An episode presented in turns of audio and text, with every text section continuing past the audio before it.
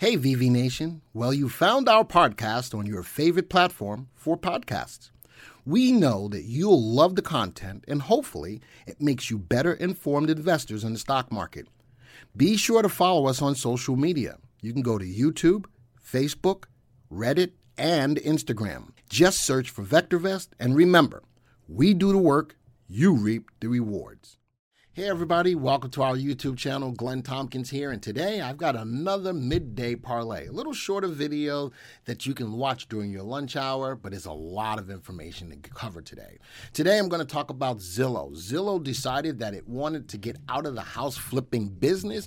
They released about 7,000 houses that they're no longer flipping.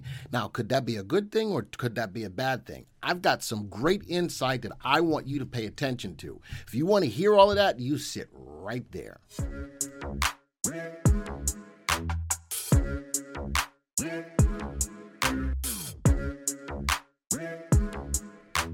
Hi, everybody. Glenn Tompkins, Senior Instructor here at VectorVest. Always love bringing these videos to your attention.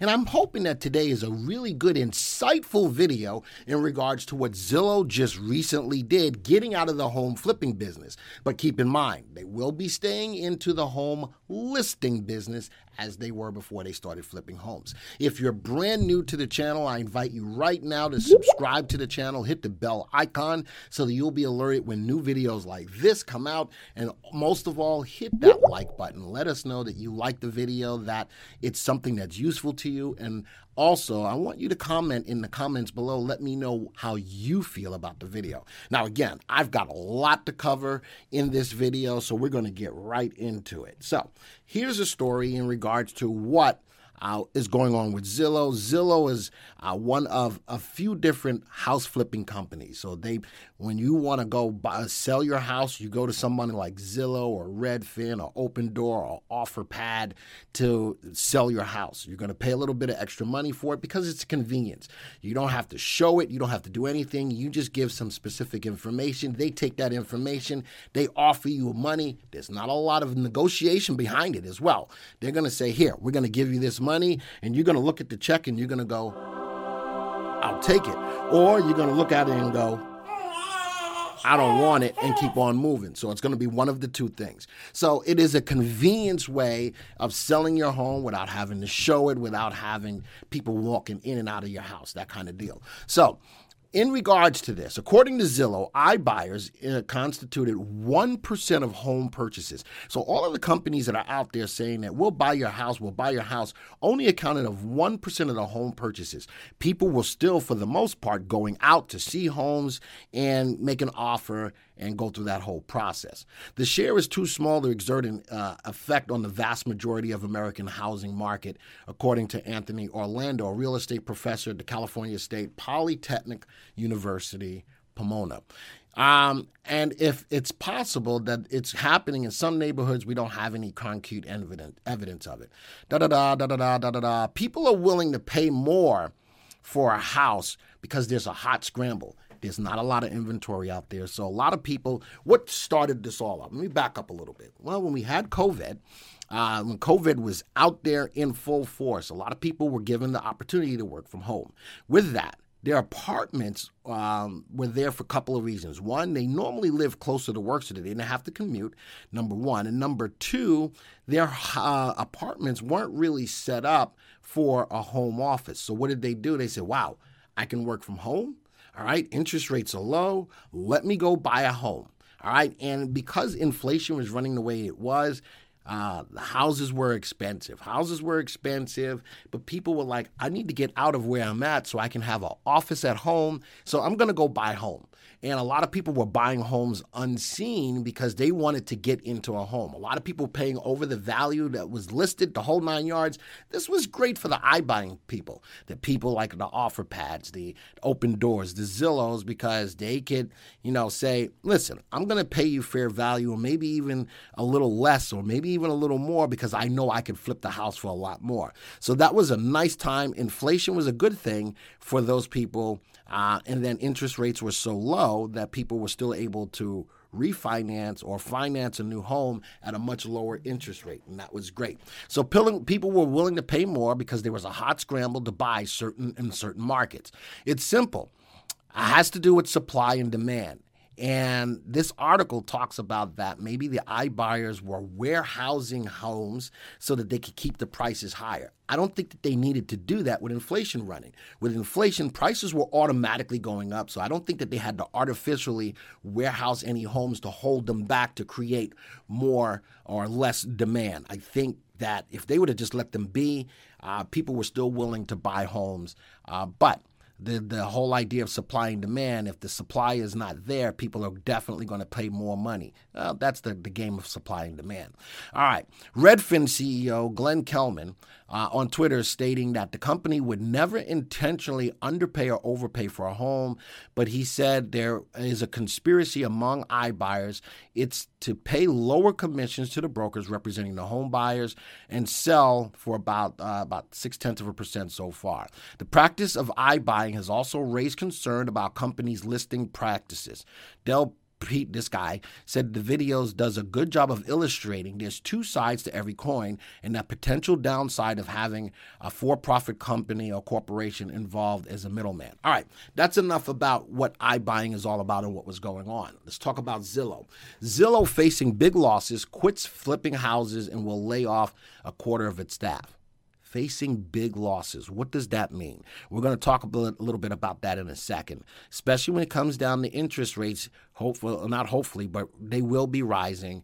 Um, Zillow wasn't making money. Now, the upside potential in the VectorVest software showed me that this was the only company out of the stocks that we're going to look at today that was actually making money and had some upside potential. But even with that, facing big losses, quits flipping houses, but they will still list houses as they did before. They just will not be buying houses or flipping them. And this sucks. They're going to uh, lay off a quarter of its staff. That's poopy.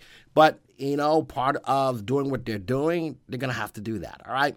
Zillow Real Estate website, known for estimating houses value, said on Tuesday that it will exit the business of rapidly buying and selling houses, also known flipping, amid heavy losses, and it planned to let go of nearly 25% of its employees. The announcement was a major strategic retreat and a black eye for Richard Barton, Zillow's chief executive officer, who founded the company 16 years ago and has long talked about transitioning Zillow's popular website into a marketplace. Last year, uh, Mr. Barton predicted Zillow's offers, which made instant offers on homes in practice known as iBuying, could generate $20 billion a year. Evidently, it wasn't happening. All right. So now let's do this.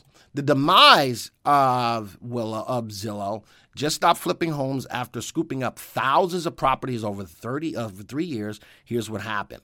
Couple of things. Zillow is backing out of the home flipping business and said it will be winding down Zillow offers. The company has listed hundreds of homes in key markets for less than it paid.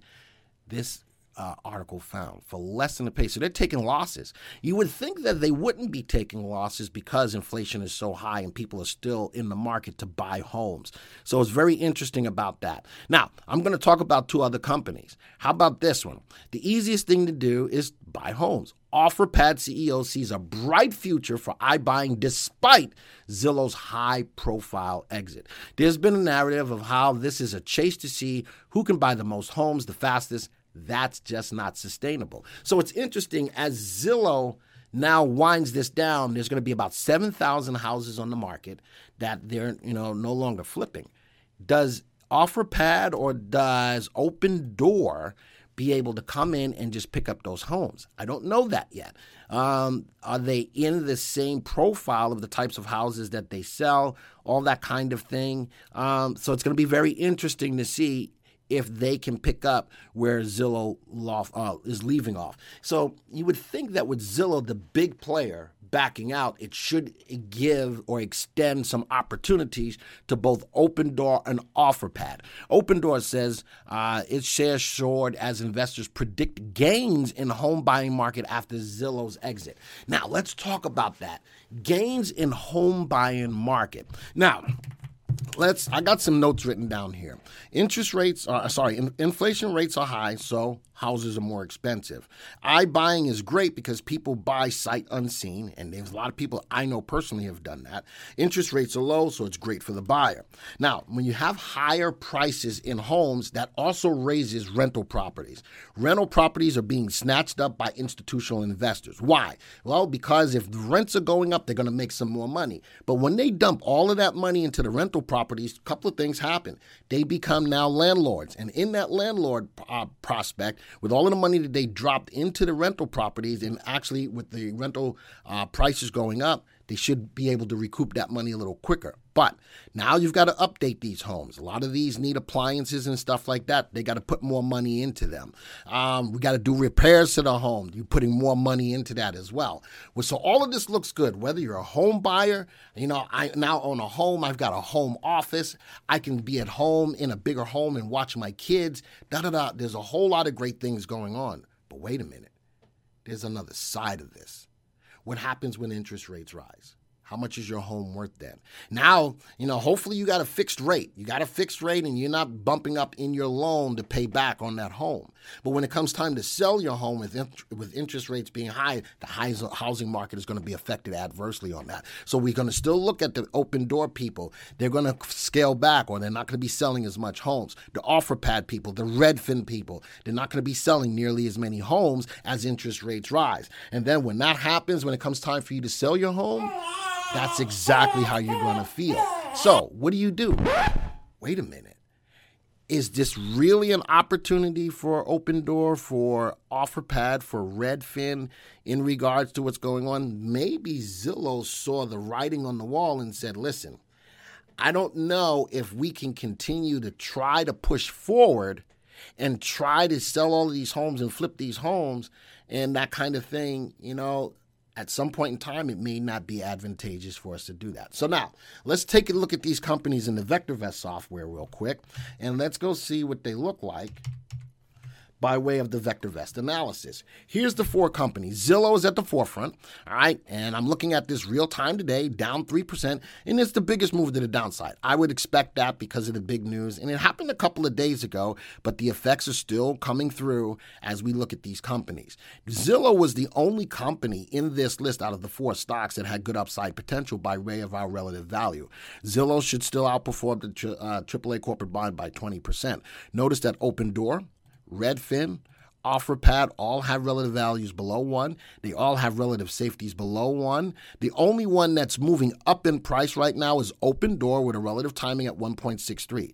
This stock is moving up. So maybe Open Door right now has the advantage with Zillow pulling out, whereas Redfin and OfferPad do not. Notice also that Red, uh, OfferPad is a sell recommendation, Redfin is a hold recommendation, and with the big news with Zillow, it's now moved to a, uh, a sell recommendation. Notice that Zillow, again, they were still list houses, has an earnings growth rate of 37%. All right, let's graph them all real quick. Let's take a look. So, my whole idea in regards to this story maybe Zillow did see the writing on the wall, and maybe let's go see if OfferPad and Open Door and Redfin still have potential upside. I do like with the news, Opendoor, 3 and the 8 just crossed down day to day. I have a level of resistance sitting at 25.30. This is the only stock that's nicely moving up from the bottom left to the top right. Watch earnings per share. Earnings is the engine that drives the stock's price higher. This is the VectorVest analysis that gives you really good insight as to what's going on and not just news based. Let's go over to Zillow. Zillow's taking the big hit. Why? Because they pulled out. And that happened ever since earlier this week when they made the decision. So the 3 and the 8 went negative on the day that they made the choice. But look at this solidly, earnings and earnings growth is rising. They will still list houses and they will still be in business. Let's go look at Redfin, sitting in a little bit of a channel right now. Overall, the news hasn't really opened up the door for it. open door, open up the door. Redfin, anyway, hasn't really opened. We've got to play this.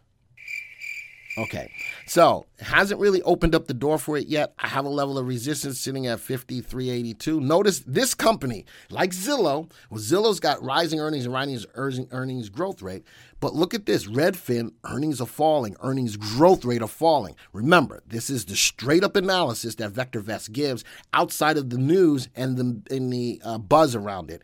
And let's go to the last one, which is OfferPad. Man, this is sitting, the least expensive one, sitting in a little bit of a channel, but it's got rising earnings and rising earnings growth. This one may have some potential, but I needed to break out of its level of that resistance of $8.40. Now, normally, I say that this is a shorter video, but there was a lot of information to cover in here, and I wanted to give you some really good insight as to the effects of the Zillow story. I think, again, Zillow saw the writing on the wall. Interest rates will rise. There's no ifs, ands, or buts about it. That's going to affect the housing market as people start to take out loans on homes. Um, I still think that if people are still able to work from home, the homes that they have, they're going to be in them for a while. Um, and they have a real solid office space where they can work at home rather than being in an apartment, a smaller apartment that doesn't have that accoutrement. That's the word of the day accoutrement to work at home. So the the um, the idea is that this is all up to you to make your own decisions. All I've given you is some insight to help you to decide to make that decision. If you like the video, hit the like button. If you have comments about the video, please let me know what you feel about it and share this because I think that this kind of information is useful to anybody who's investing in the market. Folks, this video is over, and until the next time, see ya.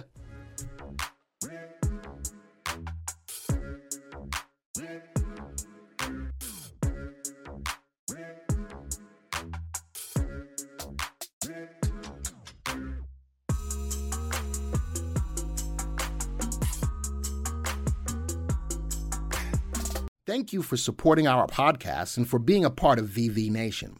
Remember, you can always get a free stock analysis on your stocks. Simply go to vectorvest.com forward slash free. Type in your symbol, submit your email, and we will email your analysis.